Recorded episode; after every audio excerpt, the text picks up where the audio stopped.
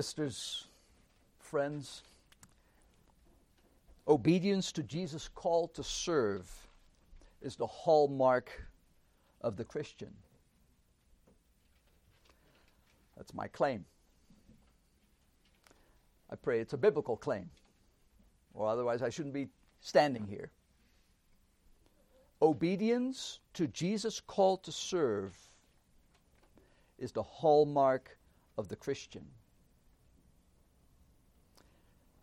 My points are simple. Serving is contrary to our nature. Serving is the new norm in the Christian community. And don't forget, serving involves sacrifice.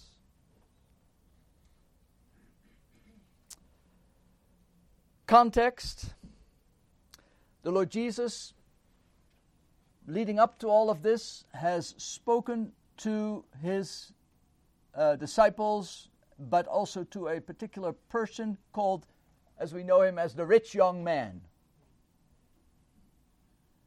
And um, that rich young man, you know, of course, wanted to know, you know, what must I do, etc., um, to inherit eternal life. And uh, of course, we have heard that uh, answer that uh, that shocked him uh, because uh, it meant that in order to earn et- eternal life, um, Jesus, wanting to prod his heart um, and soul here, said, "Sell all you have." Because the matter of knowing Christ as your Lord and your Savior involves uh, following Him. Because how can you be a disciple unless you follow the rabbi, right, the teacher? Um, and the following comes at expense, namely to turn away from everything, like the disciples did, to follow Him. Uh, so this this this uh, young man had a real problem with that. Um, and he was very discouraged.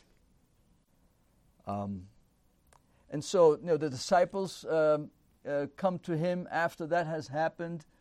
Um, and uh, the Lord Jesus has to say to them, um, after they have said, Lord, we have given up everything for you, uh, how difficult it is, he says, Jesus said, for those who have wealth to enter the kingdom of God. Um, and uh, the disciples were amazed at his words. And Jesus said to them again, Children, how difficult it is to enter the kingdom of God. It is easier for a camel to go through the eye of a needle than for a rich person to enter the kingdom of God. And they were exceedingly astonished. And they said to him, that's chapter 10, verse uh, 26 and 7 now, Then who can be saved? Jesus looked at them and he said, With man it is impossible, but not with God. For all things are possible with God. And Peter began to say, We have left everything to follow you. And Jesus said, Truly I say to you, there's no one who has left house or brothers or sisters or mother or father or children or lands for my sake and for the gospel, who will not receive a hundredfold now in this time houses and brothers and sisters and mothers and children and lands with persecutions, and in the age to come eternal life. But many who are first will be last, and the last first. And so then Jesus tells them again about his upcoming death, which is uh, also uh, then, of course, always discouraging to them. Um, and he says, We're going to go up to Jerusalem, um, and uh, they, he will be mocked and uh, spit upon, and they'll flog him, and after three days he will rise. And it is at that moment when Jesus has just then talked about how for those who follow Jesus, there will be a reward. There will be an, a, an incredible reward. Houses and lands and people and so forth uh, you will receive. Even now, already in some form, but certainly to the nth degree in glory. That these two come to him. Matthew has another version, it's a different version of this, uh, different in the sense that it tells us that the mother of these two uh, brothers was involved in coming with the request to Jesus. Uh, the point is the request. And the request is can we, my brother and I, sit on your right and your left when you are in glory? Jesus has just talked about his suffering, his death. Um, and they are concerned about being on the right or the left side of him when he sits on his throne in his kingdom come. Um, that had to be, I'm saying this from my perspective, that had to be so discouraging to our Savior. Um, that even now they don't fully get it. They still think in earthly terms about the kingdom that Christ is introducing to them and that he is summoning them to follow and be a part of. Um, one commentator, you may have known of him, John Calvin, he says, This narrative contains a bright mirror of human vanity. For it shows that proper and holy zeal is often accompanied by ambition or some other vice of the flesh, so that they who follow Christ have a different object in view from what they ought to have. They who are not satisfied with Him alone, but seek this or the other thing apart from Him and His promises, wander egregiously from the right path. More especially when any plausible occasion presents itself, we ought to be on our guard, he says, lest the desire of honors corrupt the feelings of piety. So we know what he thinks about that situation. Another more contemporary commentator writes briefly The new age they look forward to has all, these disciples look forward to, has all the earmarks of the old age pork barrel politics, and nepotism still reign supreme. They foresee themselves as the elite of the elite, ruling over others in an earthly empire. That is the assessment of others about what these two brothers were asking for. Well, I think they are correct also because um, of the response that uh, they are getting from their friends, the other disciples. They were really upset with those two. Maybe they're, we don't know why exactly they were upset. We're not told that, but they were upset. And for the right reason, I hope. Um, the hallmark of Jesus' new kingdom, new church, is servanthood. And so, again, these are the three thoughts. To serve in Christ's kingdom and above all Christ Himself is contrary to nature, our human flesh. But it is the norm for Christ's church and His community, the body of Christ. Here, let's apply it very practically and locally. And then also, of course, that the call to service uh, involves sacrifice. Many years ago, some of you are old enough, there was a TV program called All in the Family. I see some people laugh or smile. Uh, it was probably, uh, well, I, have seen uh, some of those shows if I recall them, but uh, they were funny. Um, and it was kind of a depiction and portrayal of what life in the American family was like in, uh, in the city, uh, probably somewhere Boston or whatever it was supposed to be set, um, of uh, Archie Bunker and Edith, and then their uh, daughter, I think her name was Gloria, and then her good for nothing Polish uh, husband, Mike. and, um, and so, you know, I was really funny. And uh, it's a depiction of a moment in uh, Americana, you know, that uh, man comes home, uh, wife is there, she has her apron uh, on, you know, she's cooking and busy, and uh, oh, honey, I'm so glad you're home. Take off your shoes, I'll put on your pantoffels, as we call them in Dutch, slippers. Um, and you know, feet up, and a newspaper, and you know, I'll just be serving you, you know, the rest of the day. Um, that uh, is the picture that came to mind when I thought about the importance of servanthood.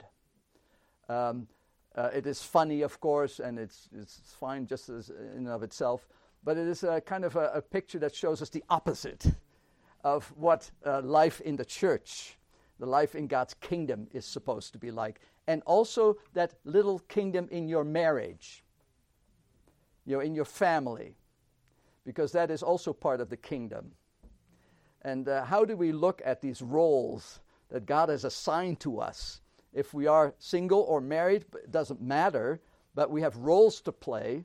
And inside those spheres, those spheres of sovereignty, as Abram Kuyper used to call them, uh, we have our roles to play, and we have to exercise the lordship of Christ over these terrains of life, like the family, like marriage, like everything else. Um, and so, um, how do we exercise this, this teaching of the Lord Jesus Christ that is given to us in pretty straightforward, uh, straightforward terms? It shall not be so among you, but whoever uh, would be great among you must be your servant, and whoever would be uh, first among you must be the slave of all, it says. Doulos in the Greek is used there, typically used for either slave or the term servant. Um, and then finally, for even the Son of Man came not to be served, but to serve, and to give his life as a ransom for many. So, first of all, um, this idea that it is not um, according to human nature. We want to be served, in other words. Uh, we, we have a, an inclination to, to rule over. Um, uh, you can see that um, you know, in, in a family. Uh, if you have a sibling group, uh, there's always one among the two or three or four, if you have them, that uh, tends to be that little uh, person who wants to be in charge. Um, compared to maybe a sibling who is just more you know, mellow and kind and mm, so forth. Um, it is in our nature that we don't want to uh, be servants, uh, that we want to, that we do not want to be servants, but we want to be served. When we look at the scriptures, uh, several examples come to mind where this becomes obvious. Uh, that uh, the flesh takes over all too often in our personal lives, even as followers of Christ. And um, these uh, persons, first one I will list is Satan himself. Uh, Satan is uh, revealed to us in God's word as the one who was not uh, okay with being a servant of God. and his rebellion against God, wanting to take over his place, that's how I look at his rebellion. He wanted God's throne to occupy it uh, and, and push God off the throne if that were even possible. But um, that is really the thought behind the rebellion that took place uh, in the heavens. Uh, Satan is not content with his role as servant. Um, we see it also in our first parents, Adam and Eve, not content with the role assigned them. We also see it in a place like 2 Kings 5. I also wrote a paper on that passage. Um, and it is a wonderful passage. It was um, about, of course, um, Elisha being confronted with the foreigner Naaman. And here comes Naaman with his entourage, and he has his servants, of course, and he is really, I'm just going to say, he's the general, right? And if you have seen any generals, I think here in America we were a little bit more modest than some of the other countries like Russia and maybe other places where, you know, you see these generals and it is just one, like two, one, two, three, four, five, all the way to there with medals. Medals, just, you know, these people are important. These are leaders, these are commanders, they are in charge. And so here he comes to this other country, small, tiny, insignificant, and he uh, asks his servant to knock on Elisha's door, and he expects Elisha to come out, of course and to serve him. And I don't want to do a sermon now on 2 Kings 5, but it's the main it's the same message that Naaman first initially has a really hard time being humble. And to have this man say to him, dump yourself down, dunk yourself down in that river, that muddy river called the Jordan. And do that seven times. And you'll be clean. And it is his servant who has to say to his master, What is so hard about this? So he does it, and of course, we know the answer and the outcome. Interesting in that passage is also that the other servant, Gehazi, Elisha's servant, is also not content with his role as a servant, is he? Because after his master has said no to all the gifts that this Naaman was going to give to him, in gratitude, maybe payment for the healing, Gehazi says, My master is not thinking right. And so he goes after this guy. And then the man stops and he gives him all this stuff. And then you have that confrontation, of course, when uh, Gehazi gets home. And he says, um, well, Elisha knows everything about what happened because God revealed that to him, didn't he? So those are just a few examples of how we find uh, people having a hard time with the role of servanthood. We have positive examples. Mary, she says to the angel after the birth announcement given her, Let it be so. I am your servant. There is a foreigner called the Roman centurion who asks uh, the Lord to uh, heal his servant. Um, and uh, he says, Lord, don't, I don't deserve to have you come under my roof. Just say the word. Another general if you will. But what a different attitude. The Jerusalem church, those lovely first chapters in the book of Acts that show us that there was this amazing uh, integration of lives, body life. Uh, people looked out for one another, and no one was m- suffering, missing anything they needed.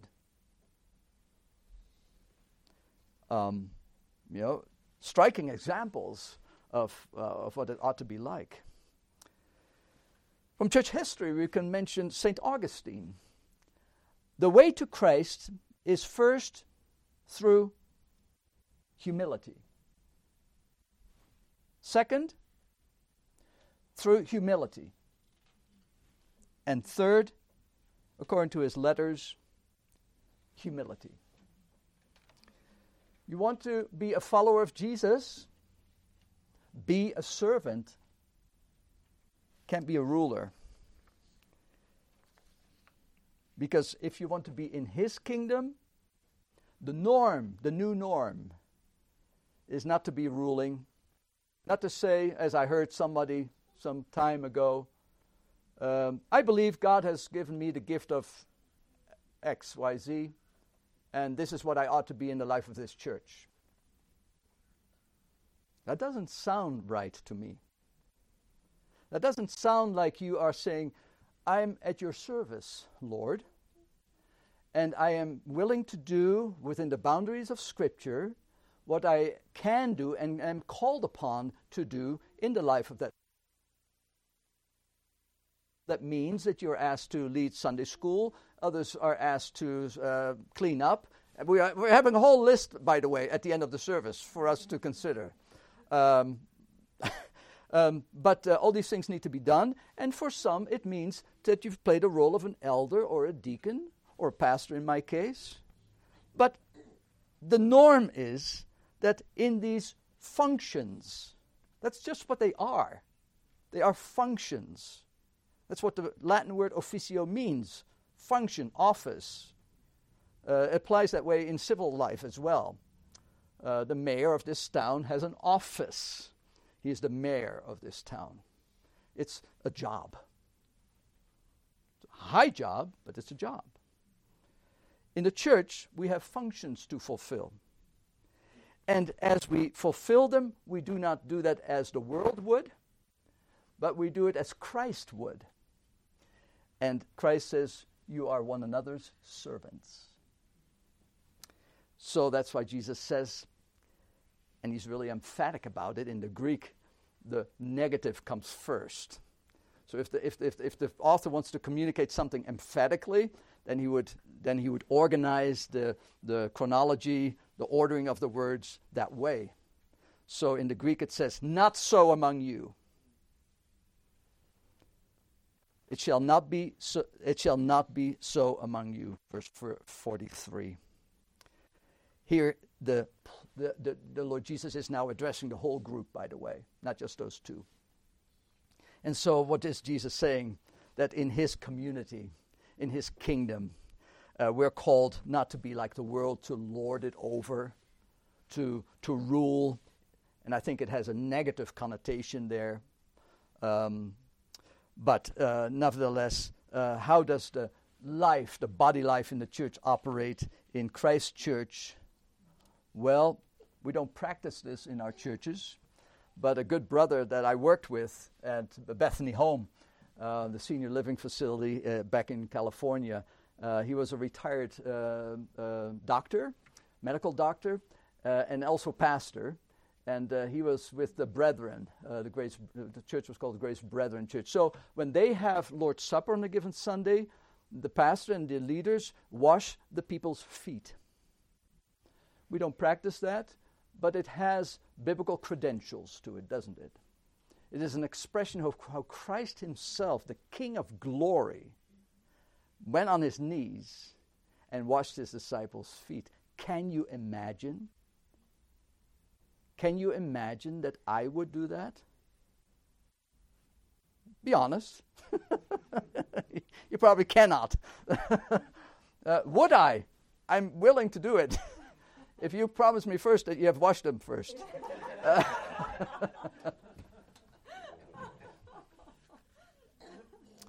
what does the Lord teach us in His Word? The Apostle Paul to the church in Philippi do nothing from selfish ambition or conceit, but in humility count others more significant than yourselves. There's a translation out there, and don't run away when I mention which one it is. It's called The Message. I don't have a copy of the message, but Luke 14, 12 through 14 is translated, paraphrased this way. Then he turned to Christ, then he turned to the host. I think it was a Pharisee who had invited him to dinner, um, a party. The next time you put on a dinner, Jesus said to him, don't just invite your friends and family and rich neighbors, the kind of people who will return the favor. Invite some people who never get invited out the misfits from the wrong side of the tracks, you'll be and experience a blessing. They won't be able to return the favor, but the favor will be returned. Oh, how it will be returned at the resurrection of God's people. Whatever you think about the message as a translation, I think it actually captures what Jesus said. When we think about servanthood, we have to think about servanthood not in some kind of humanistic way, you know, social justice way or whatever, uh, woke way, um, but you have to think about it biblically. And when we think biblically, we think about Jesus first. We think about him as the suffering servant who, by his suffering servanthood, showed that he was willing to serve those who are on the wrong side of the tracks. And I don't mean that in a social, uh, financial, economic uh, sort of way, but I mean it spiritually. We're all on the wrong side of the tracks. We've all sinned and fallen short of the glory of God. We just read somewhere. We're all in need of Jesus to serve us before we can become servants ourselves, as we must. And Jesus says so beautifully that if they follow the Savior, they serve the Lord in servanthood, they are willing to break with that, uh, with that which would otherwise hinder them from following them, that God will reward in some way, even now, as we live on this side of glory. But certainly when we see Him in the New Jerusalem above And that leads us to the final thought, and perhaps you can say that is the most important thought. Because here we focus more specifically on the call to sacrifice in light of him who gave his life a sacrifice, the Lord Jesus.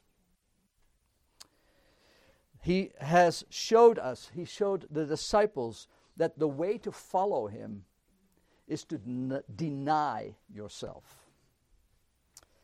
It can't be any other way.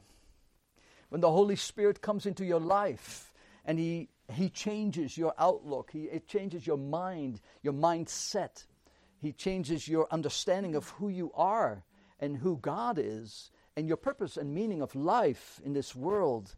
Everything changes, everything gets transformed because we are not of this world. We are of a different world. We are of the kingdom of God world. And that operates not on the flesh, but the spirit, the Apostle Paul teaches in his writings. There's the contrast between the flesh and the spirit. These disciples, when they said, Can we sit on your right or left hand? they were acting according to their flesh, as if nothing had changed, if they had not understood anything.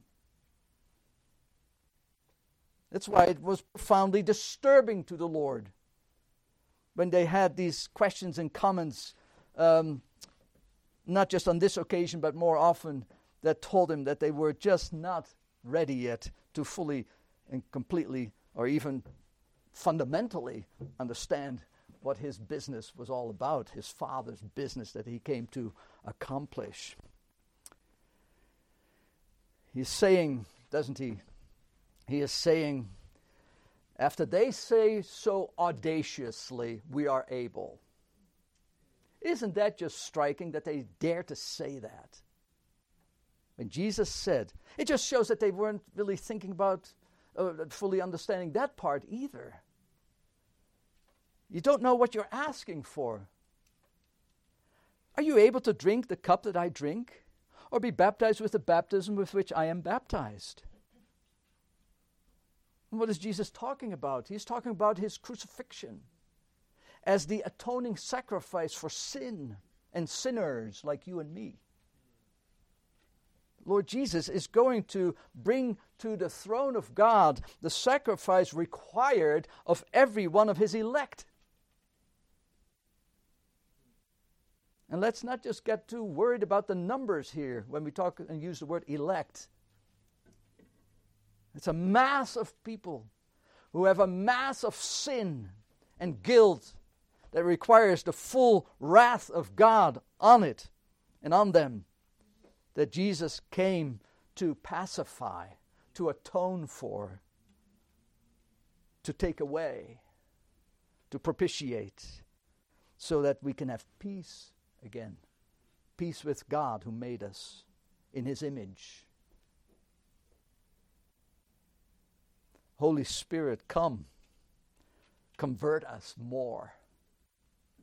Transform us more so that we stop thinking about ruling and reigning and rather be the servants that God calls each of un, each one of us to be because and in light of the fact that Jesus didn't just come to show how to do it how to be a servant, how to, you know, be humble. But Jesus showed it by his word and by his presence and by his actions that he is the one who served in order to take away our sins. In order for us to be able to be qualified that way, to be accepted into the presence of God, to be reconciled with him um, through the atoning work of his Son, the Lord Jesus Christ because it was in that way, by giving up his life, that he served us supremely. So when you and I are called to serve the Lord, don't do it just because of moral reasons. It feels good and so forth, but do it because of your relationship with Christ. He drives that need, that urgency, that calling. And it is the hallmark for us as believers that when we serve one another that way, Christ is glorified. And when we serve one another for that reason, It is because of Christ that I'm here to wash your feet. So, will you drink the cup? Will you go with Christ through his death, his suffering? They said yes. What do you say? Well, we are believers. And so by faith, we say and declare yes. But not because we are audacious, not because we think we can do it, like these two brothers, James and John, seemed to think. And they were kind of ignorant about it. We have been informed sufficiently by the Word of God to know what Jesus was talking about, what the implications of his words were, and how it ought to impact the followers of Christ in their day to day living. Follow Jesus by living a life of servanthood. That is the supreme way by which to show your gratitude to Him who gave His all for you. Amen. Heavenly Father, we thank you, Lord, for this passage as well. We ask you, Heavenly Father, to help us to serve one another in your holy name. And only because of your name can we be your servants. And so, Father, we ask you that this fellowship will be characterized by the desire to look out for one another so that there is not one person who falls between the cracks, that there's not one person who leaves the church and says, Nobody talked to me, nobody paid attention to me. And so, Lord, help us then. We all need it, Lord, to get out of our safe circles and comfort zones and to mix and mingle with those who are on the other side of the track, maybe it feels to us. And then help us, Lord, to see that we're all on that other side of the tracks together in Adam. And thank you that in Adam you take us across the tracks, one and all, to that place to which we aspire. Kingdom come. Amen.